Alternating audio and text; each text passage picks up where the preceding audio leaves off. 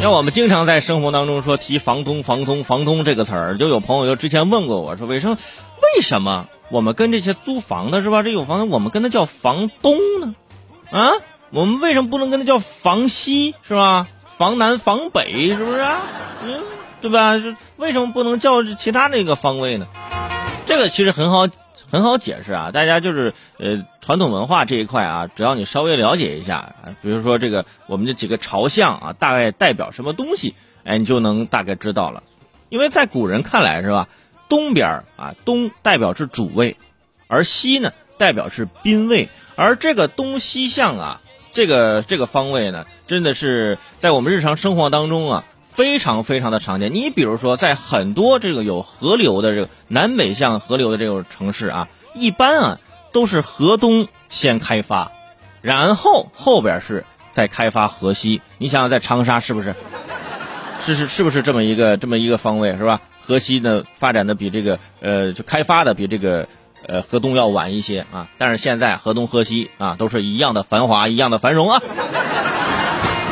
这这个时候千万不能犯错误，我跟你说啊，因为我这听众河东河西都有是吧？也就是说呢，就是在同一屋檐下，东边的这个房子呢，要比西边的呢，叫地位更高。而房东这个称呼呢，是吧，也代表着对房子的所有权的一种宣誓。而且那古代那时候没有闹钟啊，每天叫醒古人的不是梦想，不是公鸡，而是从东方冉冉升起的太阳。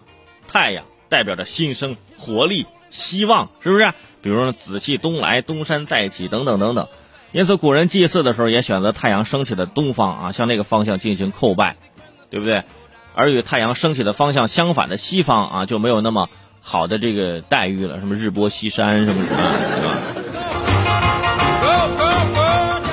所以说，因为东边啊这个词儿这个字儿呢，就代表的是好，而且呢，一般那个。古代那个房子嘛，东西南北那大四合院、大开院，呃，东边呢里边主人住的这个这个屋是吧？所以说呢就叫房东了。嗯，你看这么一听是不是？很多朋友说，哎呀，原来是这样啊！哈，嗯，我们早知道了啊。他不是有人不知道吗？在微信平台问我，我是给大家简单简单解释啊。